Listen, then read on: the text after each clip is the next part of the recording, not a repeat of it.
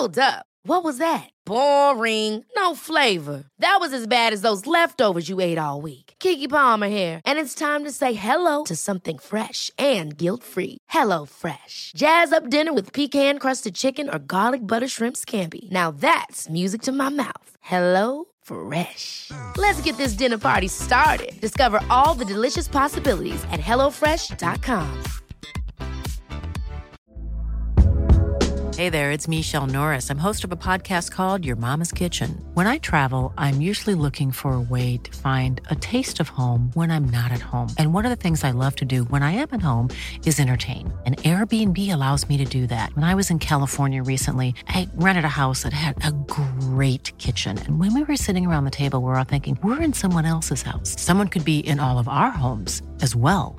If you have a home, but you're not always at home, you have an Airbnb. Your home might be worth more than you think. Find out how much at airbnb.com/slash host.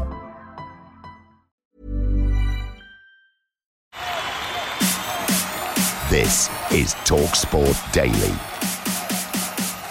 Hello, happy Thursday, gang, and welcome, of course, to another Andy Goldstein Talksport Daily podcast with me, your host. They've written it in this time, Andy Goldstein. Yep. Now we begin, of course, with Gareth Southgate's England drawing with Poland in a World Cup qualifier over in Warsaw. The match, of course, was live on Talksport. This was the reaction.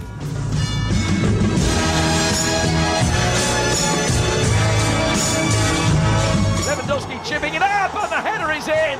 It's 1-1. They've equalised in stoppage time. Great ball inside the box for Szymanski, who heads in past Jordan Pickford. Poland won. England won. Second half, we totally dominated the game, really. I suppose two disappointments the goal that we concede, but also probably that we didn't create as much in terms of clear cut chances with the amount of possession that we had. And this was the take of Stuart Psycho Pearce. That's his real name, by the way. A 1 1, a draw away from home. Poland are no mugs. I thought they that you know they put up a, a, decent performance, but the longer the game went on, the more I thought we were looking comfortable within the game. Kyle Walker would be very disappointed. He's just switched off. He's got turned. It almost as though defending becomes too easy for him, and, and you can't do that at this level.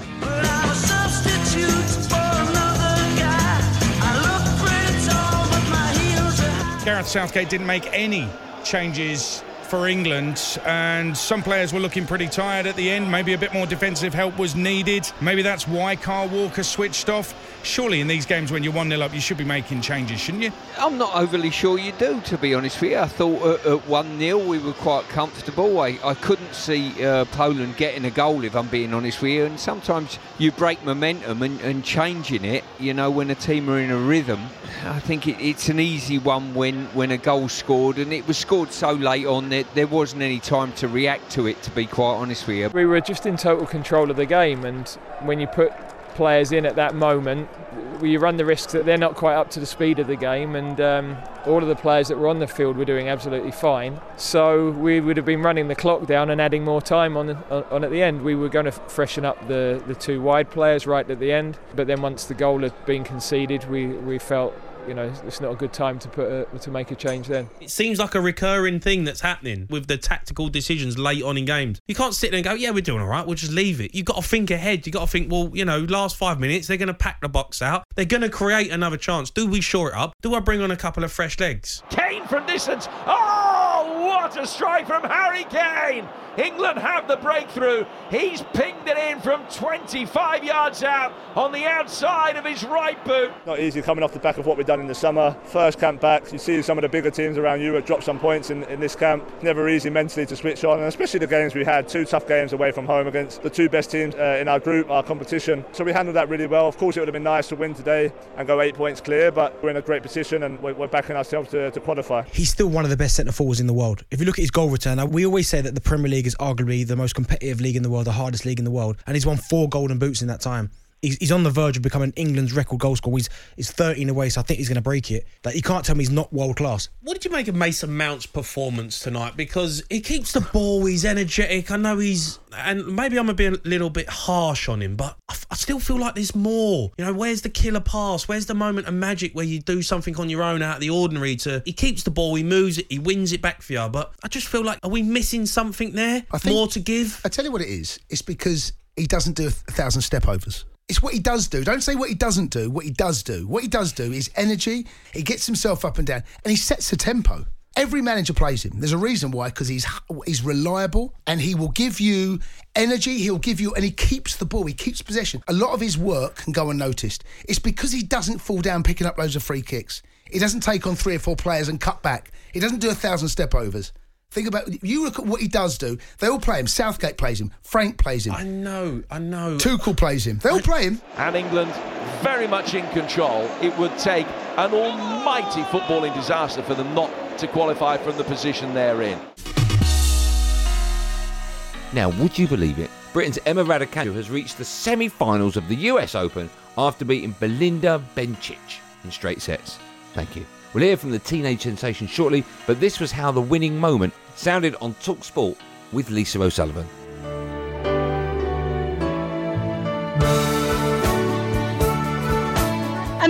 Tale of New York goes on for Emma Raducanu. She's into the semi-finals of the US Open, the qualifier scoring her first win over a top 20 player and one who just happens to be the new Olympic champion. On her first appearance in the tournament, I think my flights were booked at the end of qualifying, so um, it's a nice problem to have. Yeah, I'm just really enjoying the experience and um, out there on the court today. I was saying to myself, this could be the last time you play on Ashe, so might as well just go for it and enjoy everything.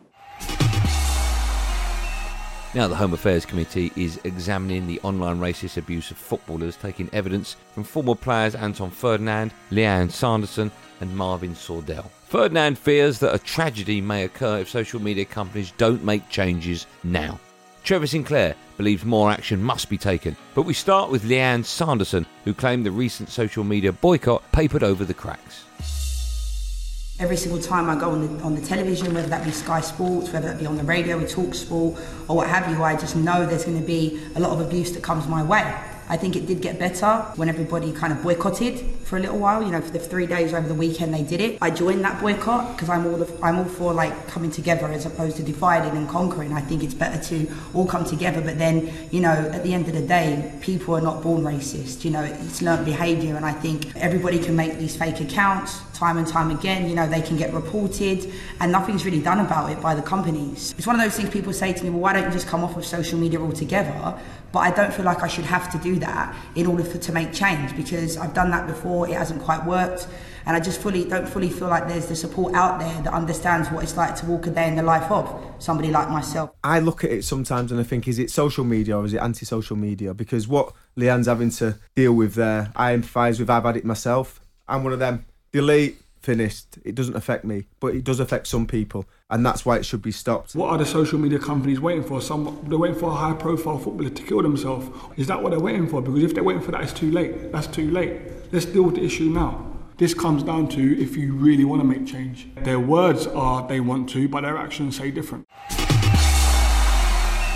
On to Robert Page's Wales, who drew with Estonia in their World Cup qualifier in Cardiff.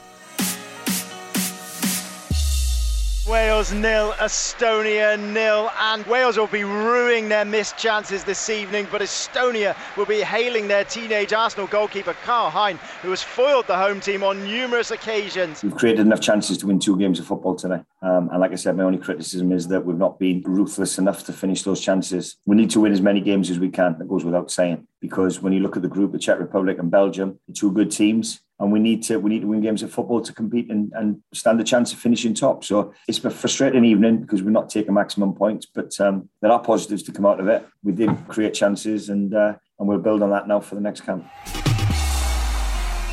Now, in case you've been living under a rock for the past few weeks, Cristiano Ronaldo has returned to Manchester United. What? And could make his second debut on Saturday against Newcastle United. I mean, uh, did it? Park must have been away that day. Anyway, his former teammate Wayne Wazza the Derby manager, speaking ahead of their match against Birmingham on Friday night live on Talksport 2, thinks Ronnie will help United challenge for the league title. That's amazing news. I never knew.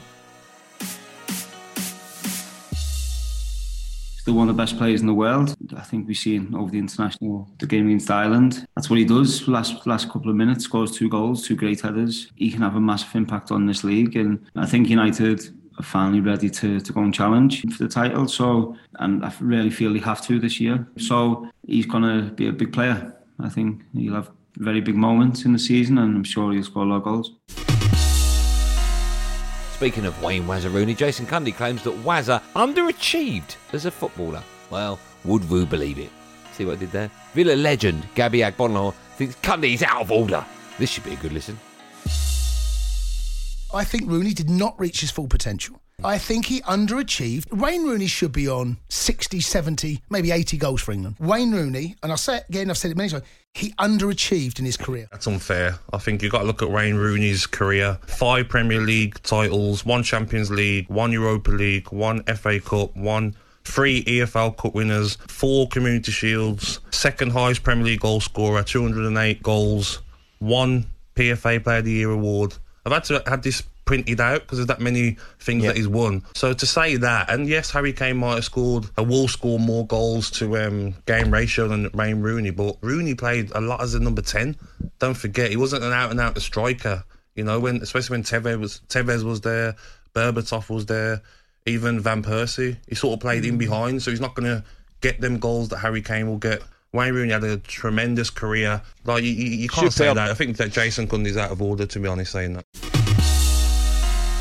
On to the West Ham coach Stuart Pearce, who thinks that game time for Manchester United's Jesse Lingard is pivotal after a move away from Old Trafford failed to materialise this summer. We'll also hear from Gabby Agbonlahor, but first up, it's old Piercy.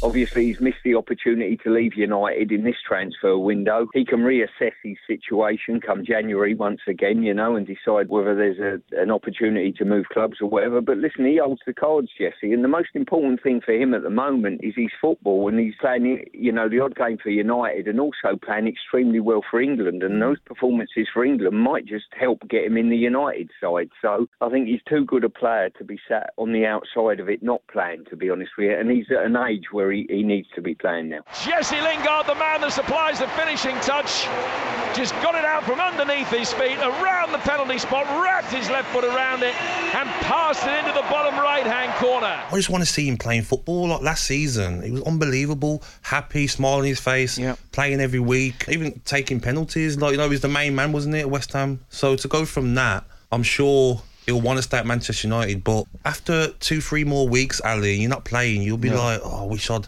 I wish I'd just gone out on loan or got the move done. But maybe Manchester United wanted too much money in the summer for him.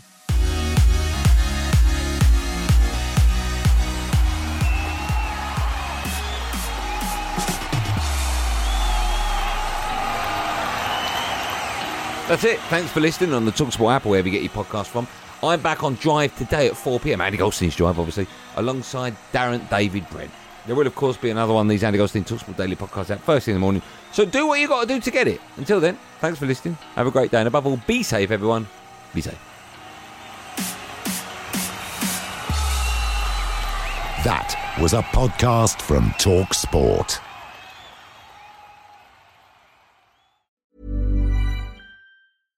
Ever catch yourself eating the same flavorless dinner three days in a row? Dreaming of something better? Well, HelloFresh is your guilt free dream come true, baby. It's me, Keke Palmer. Let's wake up those taste buds with hot, juicy pecan crusted chicken or garlic butter shrimp scampi. Mm. Hello Fresh. Stop dreaming of all the delicious possibilities and dig in at HelloFresh.com. Let's get this dinner party started.